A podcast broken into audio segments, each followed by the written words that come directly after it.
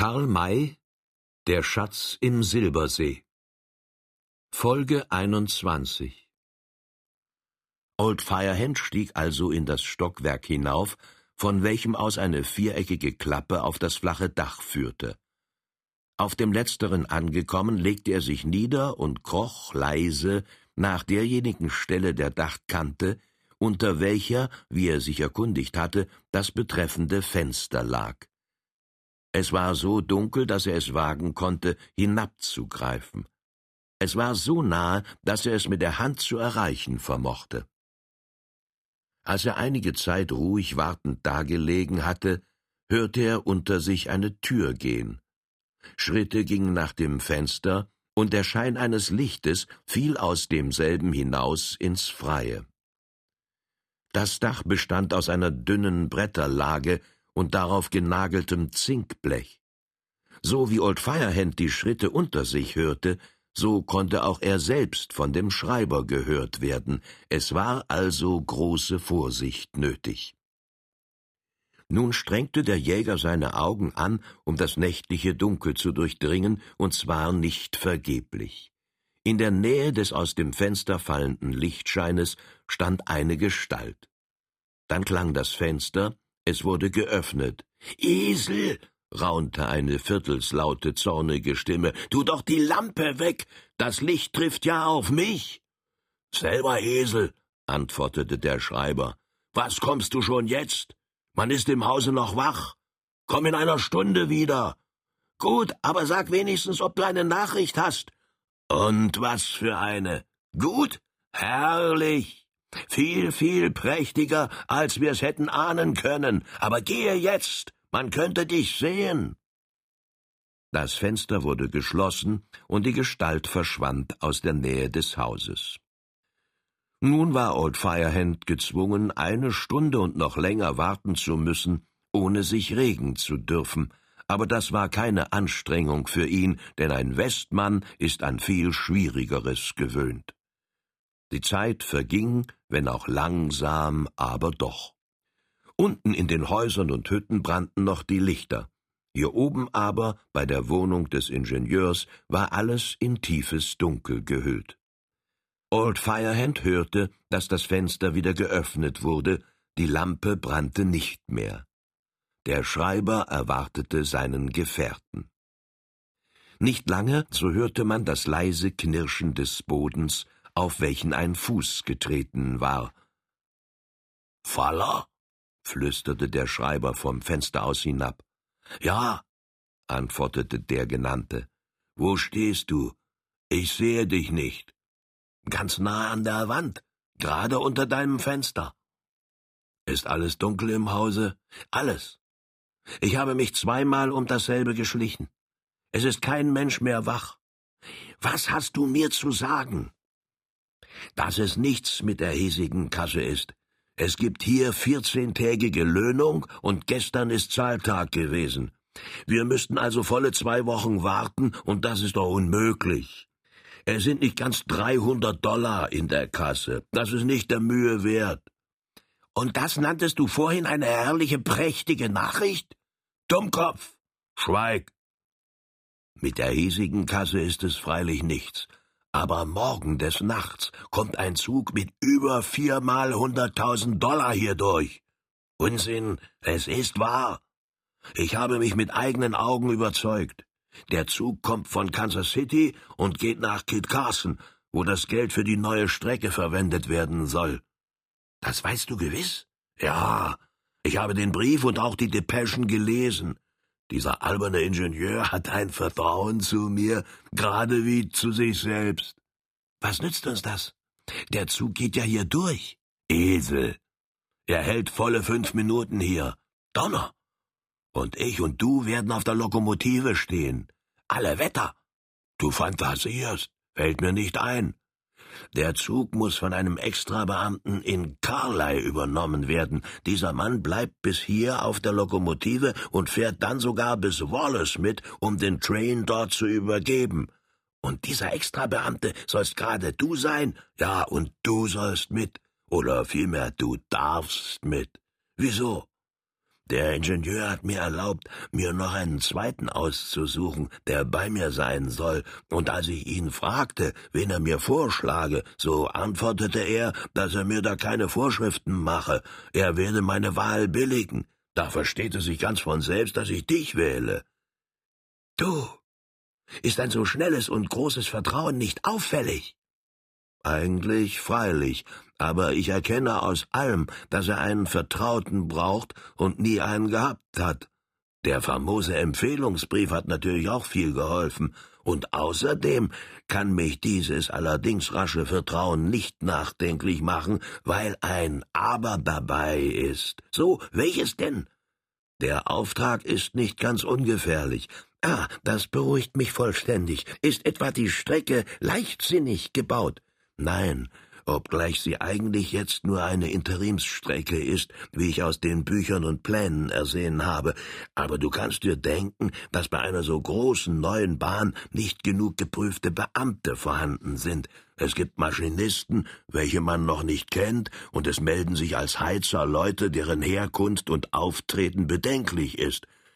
Denke dir nun einen Zug, welcher fast eine halbe Million Dollar bei sich führt, von so einem Maschinisten und Heizer geleitet. Wenn die zwei Kerle darüber einig werden, können sie ihn leicht irgendwo auf der Strecke stehen lassen und sich mit dem Gelde davonmachen. Darum muss ein Beamter bei ihnen sein, und da sie zwei Personen sind, hat derselbe noch einen Gehilfen zu sich zu nehmen. Verstanden, es ist eine Art Polizeiposten. Wir werden jeder, du und ich, einen geladenen Revolver in der Tasche haben, um die Kerle, sobald sie eine verbrecherische Absicht verraten, sofort niederzuschießen. Das ist spaßhaft, wir und das Geld bewachen. Wir werden die Kerle unterwegs zwingen, anzuhalten und uns dann die Dollars nehmen. Das geht nicht. Denn außer dem Maschinisten und dem Heizer ist noch der Kondukteur vorhanden und auch ein Kassenbeamter aus Kansas City, welcher das Geld in einem Koffer mit sich führt. Beide sind gut bewaffnet. Diese zwei würden, wenn wir auch die ersten beiden zwingen könnten, den Zug halten zu lassen, sofort Verdacht schöpfen und ihre Wagen verteidigen. Nein, das muss auf ganz andere Weise geschehen. Man muss mit Übermacht angreifen, und zwar an einem Orte, wo so etwas gar nicht zu vermuten ist. Also hier. Und du denkst, dass es gelingt? Natürlich. Es ist nicht das geringste Bedenken dabei, und keinem von uns wird ein Haar gekrümmt werden. Ich bin so überzeugt davon, dass ich dich jetzt fortschicke, um den Colonel zu unterrichten. Der Ritt ist bei der jetzigen Finsternis unmöglich, denn ich kenne die Gegend nicht. So magst du bis morgen warten. Aber das ist die allerspäteste Zeit, denn ich muss bis Mittag Nachricht haben. Sporne dein Pferd tüchtig an, und wenn du es tot reiten solltest. Und was soll ich sagen? Was du jetzt von mir gehört hast. Der Zug trifft Punkt drei Uhr des Nachts hier ein. Wir beide stehen auf der Lokomotive und werden, sobald er hält, den Maschinisten und den Heizer auf uns nehmen. Nötigenfalls schießen wir sie nieder. Der Colonel muss sich mit den unsrigen heimlich an der Bahn aufgestellt haben und augenblicklich die Wagen besteigen. Bei einer solchen Übermacht werden die etwa wachen Bewohner von Sheridan und die drei oder vier Beamten, mit denen wir es zu tun haben, so verblüfft sein, dass sie gar keine Zeit zur Gegenwehr finden. Hm, der Plan ist nicht übel. Eine erschreckliche Summe. Wenn jeder von uns gleich viel bekommt, so entfallen auf den Mann zweitausend Dollar. Hoffentlich geht der Colonel auf deinen Vorschlag ein. Er wäre geradezu verrückt, wenn er es nicht täte. Sage ihm, dass ich in diesem Falle mich von ihm lossagen und mich entschließen werde, den Streich allein auszuführen. Das Wagnis würde freilich größer sein, aber es fiele mir im Falle des Gelingens auch die ganze Summe zu. Habe keine Sorge, mir fällt es gar nicht ein, diese prächtige Gelegenheit vorübergehen zu lassen. Ich werde den Plan so befürworten, dass der Colonel gar nicht dazukommen wird, Bedenken gegen denselben geltend zu machen. Ich bringe dir sicher eine zustimmende Antwort mit.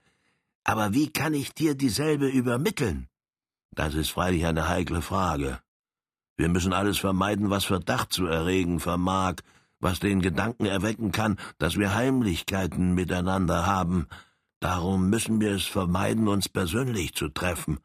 Auch weiß ich nicht, ob wir Zeit und die passende, unauffällige Gelegenheit dazu finden würden. Du musst mich brieflich benachrichtigen. ist nicht gerade dieses am auffälligsten. Wenn ich dir einen Boten sende, einen Boten, wer spricht davon? unterbrach ihn der Schreiber. Das wäre die größte Dummheit, welche wir begehen könnten. Ich kann noch nicht sagen, ob ich dazu kommen werde, das Haus einmal zu verlassen, also musst du mir alles aufschreiben und den Zettel in der Nähe desselben verstecken. Und wo? Hm.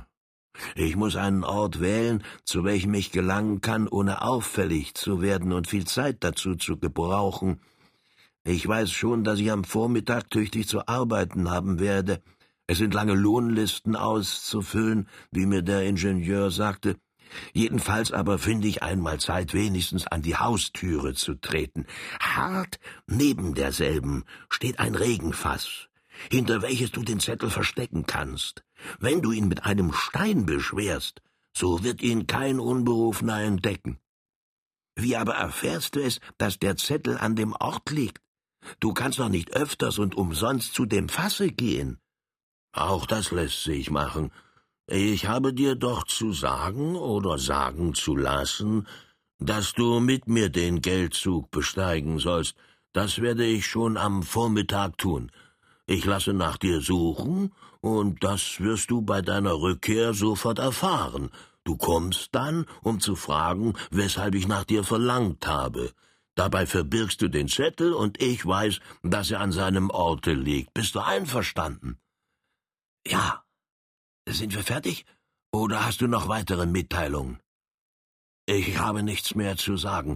Also dringe ja darauf, dass mein Plan angenommen wird, und zwar möglichst ohne Änderungen, denn dieselben würden der Vorbereitungen bedürfen, zu denen wir keine Zeit fänden.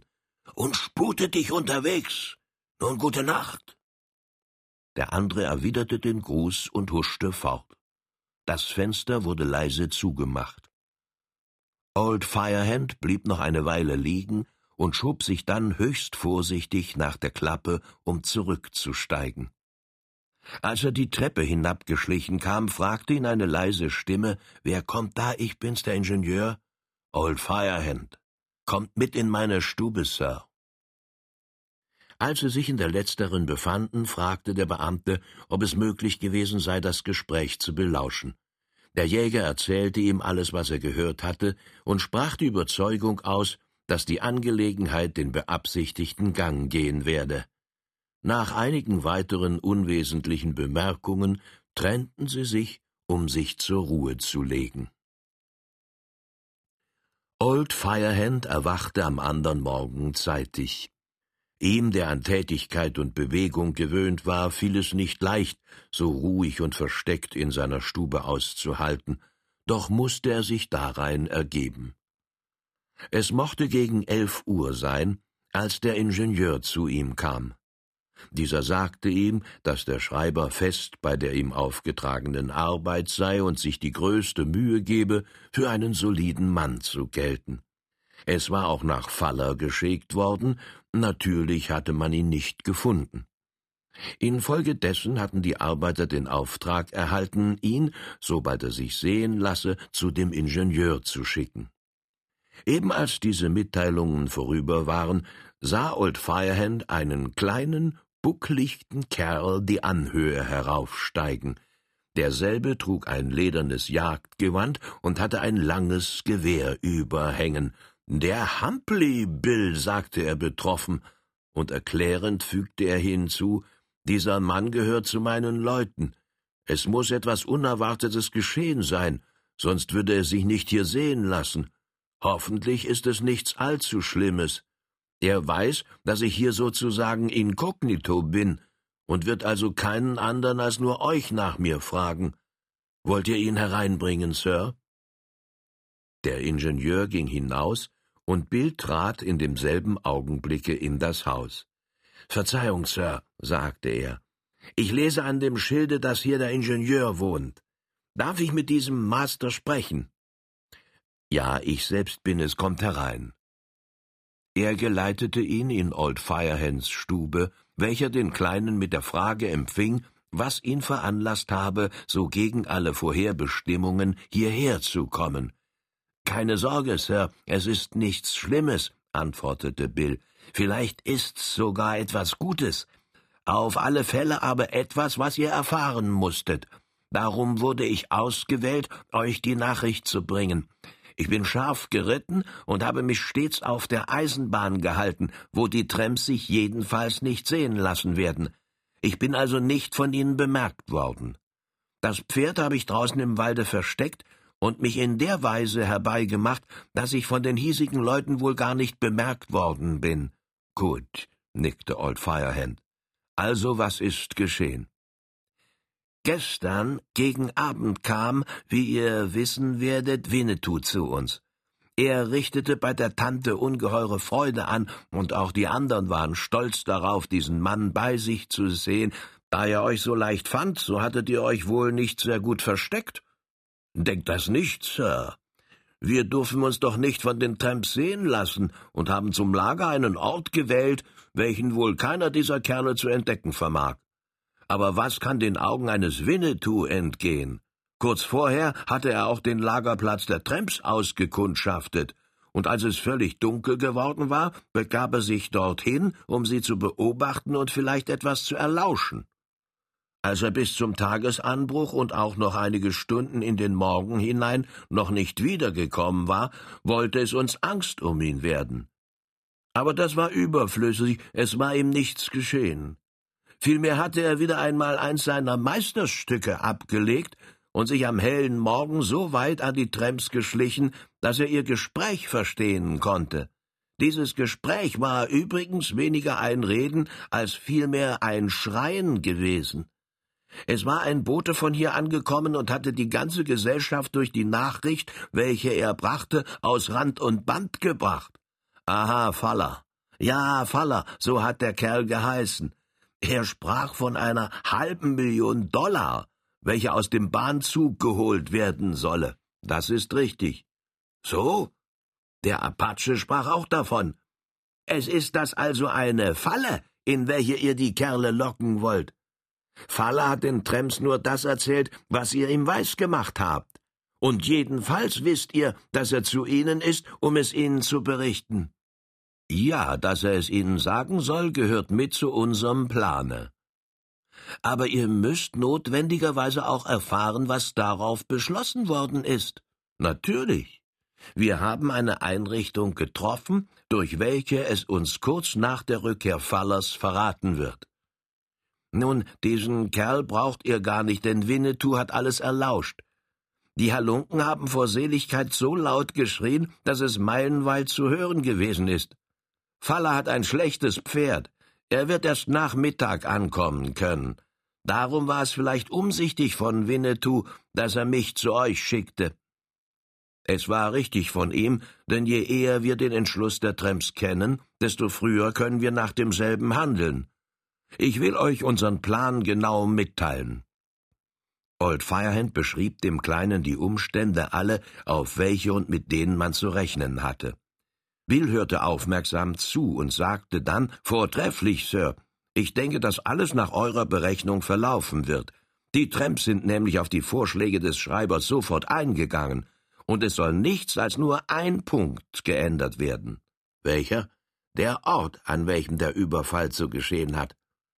Da hier in Sheridan viele Arbeiter wohnen und ein solcher Geldzug jedenfalls Aufmerksamkeit erregt, so meinen die Tramps, dass wohl viele der Arbeiter ihr Lager verlassen werden, um sich den Train anzusehen.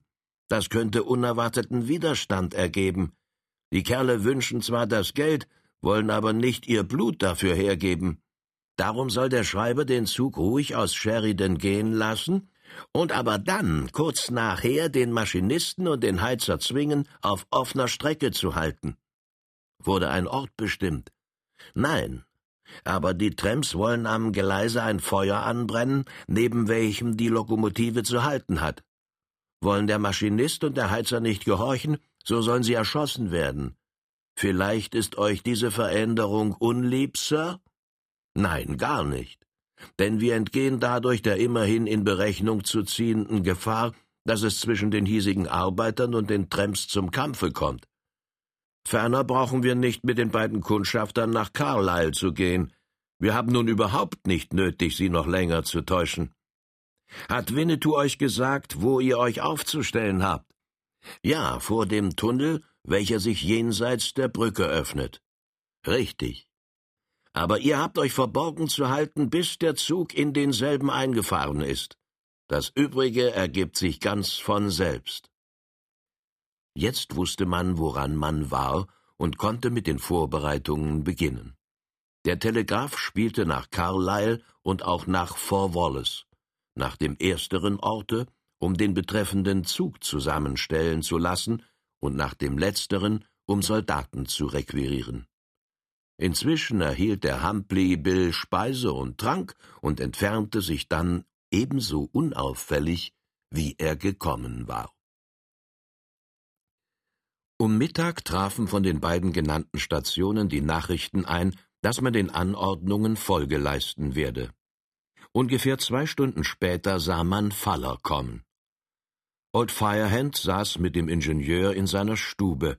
Beide beobachteten unbemerkt den Tramp, welcher sich für einen kurzen Augenblick an dem Regenfasse zu schaffen machte. Empfangt ihn im Büro, sagte Old Firehand, und sprecht so lange mit ihm, bis ich nachkomme. Ich werde den Zettel lesen. Der Ingenieur begab sich in sein Arbeitszimmer, und als Faller dort eingelassen worden war, ging Old Firehand hinaus an die Haustür. Als er einen Blick hinter das Fass warf, sah er dort einen Stein liegen. Er hob denselben auf und fand das erwartete Papier. Er faltete es auseinander und las die vom Colonel geschriebenen Zeilen. Der Inhalt derselben stimmte genau mit dem Berichte des Humpley Bill überein. Er legte das Papier wieder unter den Stein und trat dann in das Büro, in welchem Faller in ehrerbietiger Haltung vor dem Ingenieur stand. Der Tramp erkannte den Jäger, welcher den Leinenanzug trug, nicht und erschrak darum nicht wenig, als dieser ihm die Hand auf die Achsel legte und in drohendem Tone fragte: Wisst ihr, wer ich bin, Master Faller? Nein, lautete die Antwort.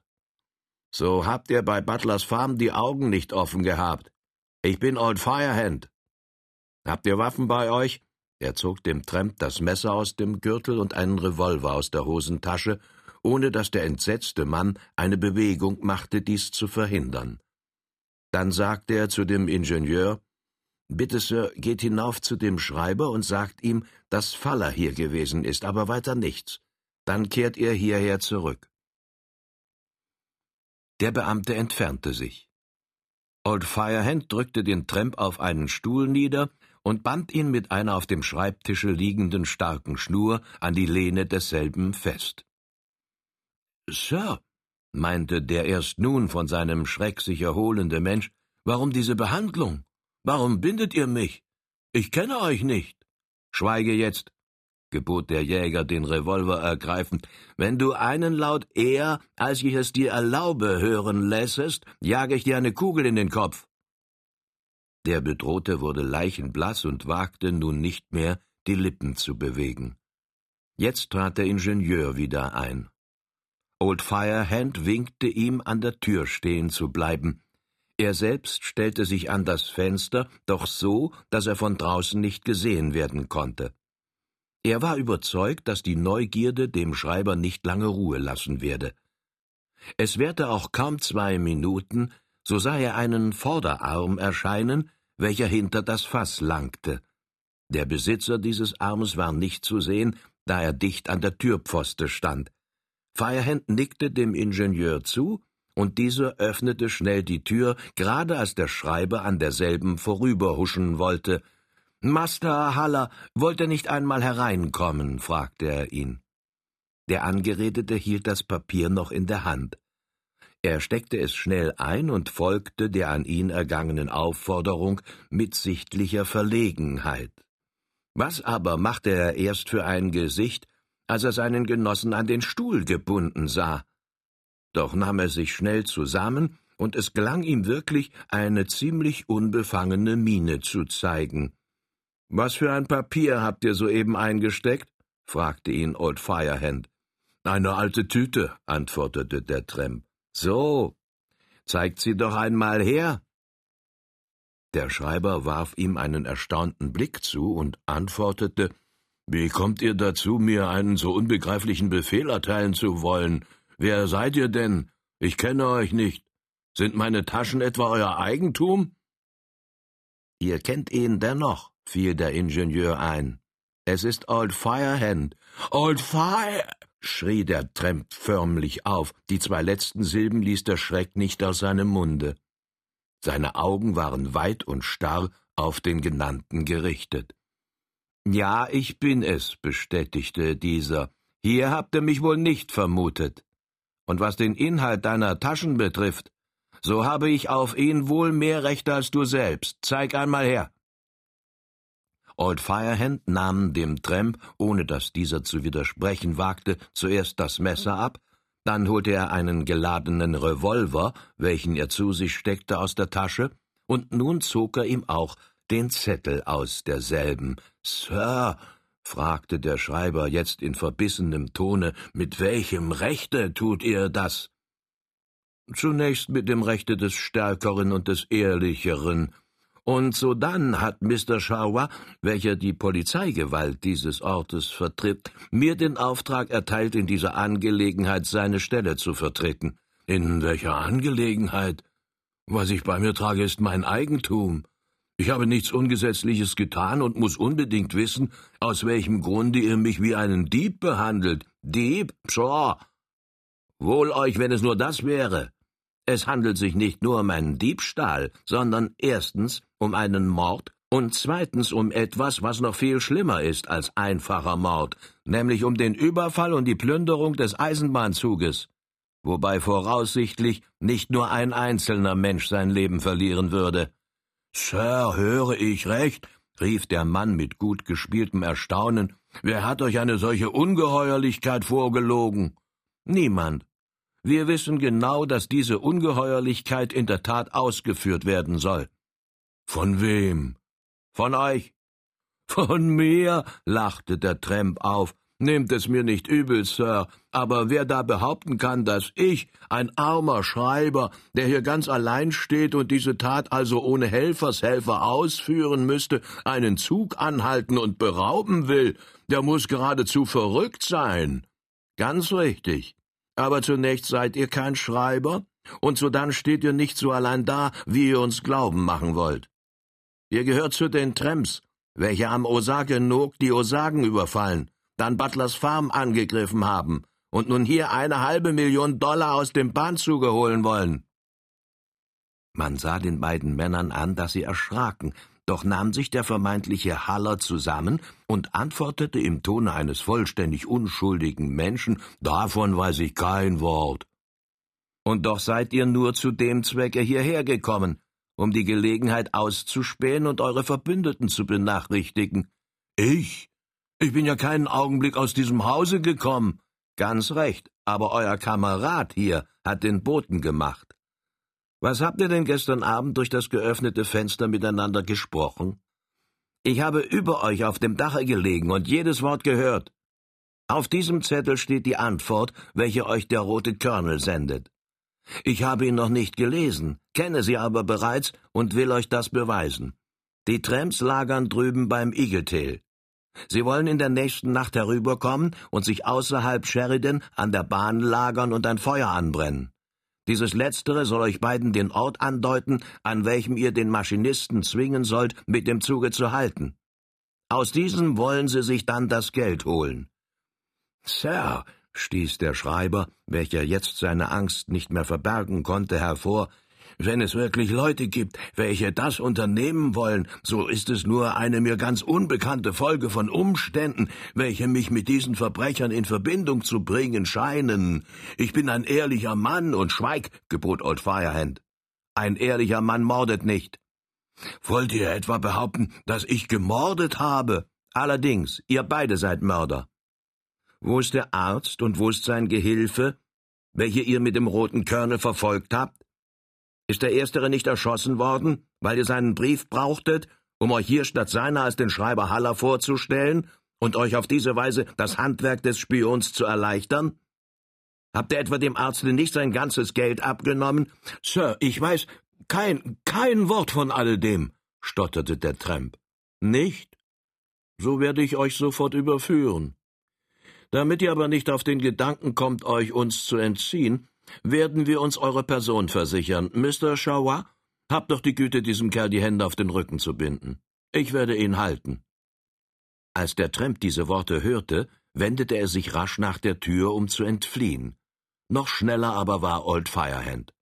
Er ergriff ihn, riss ihn zurück und hielt ihn trotz des kräftigen Sträubens so fest, dass der Ingenieur ihn ohne alle Mühe fesseln konnte. Dann wurde Faller vom Stuhle losgebunden und mit dem Schreiber nach dem Zimmer geführt, in welchem der verwundete Hartley lag. Als dieser die beiden Menschen erblickte, welche er sofort erkannte, erhob er sich in sitzende Stellung und rief aus Holla, das sind ja die Kerle, die mich beraubt und den armen Haller ermordet haben. Wo ist denn der dritte? Der fehlt uns noch, wird uns aber auch noch in die Hände laufen, antwortete Old Firehand. Sie leugnen die Tat. Leugnen? Ich erkenne sie wieder, ganz genau, und will tausend Eide darauf schwören, dass sie es sind. Hoffentlich gilt mein Wort mehr als Ihre Ausrede. Es bedarf eurer Versicherung gar nicht, Master Hartley. Wir haben Beweise genug in den Händen, um zu wissen, woran wir mit ihnen sind. Schön, aber wie steht es mit meinem Gelde? Das wird sich noch finden. Zunächst habe ich Ihnen nur die Waffen abgenommen und diesen Zettel, welchen wir nun lesen wollen. Er entfaltete denselben, nahm Kenntnis von dem Inhalt und gab ihn dann dem Ingenieur zu lesen. Auf dem Papier stand ganz genau das, was Winnetou erlauscht und Old Firehand vorhin den Tramps gesagt hatte. Diese letzteren sagten kein Wort, sie erkannten, dass ferneres Leugnen mehr als lächerlich sei. Nun wurden ihre Taschen vollends geleert. Es fanden sich die Banknoten, welche auf ihren Anteil gefallen waren, die man Hartley zurückgab. Sie gestanden, dass der rote Colonel den Rest besitze. Dann wurden sie auch an den Füßen gefesselt und auf die Diele gelegt. Es gab im Hause keinen Keller oder sonstigen festen Raum, in welchen man sie hätte stecken können. Hartley war so erzürnt auf sie, dass es keinen besseren Wächter für sie gab als ihn. Er bekam einen geladenen Revolver und dazu die Weisung, sie sofort zu erschießen, falls sie den Versuch machen sollten, sich ihrer Banden zu entledigen. Als man mit diesen beiden fertig war, konnten die weiteren Vorbereitungen für die Ausführung des Planes getroffen werden.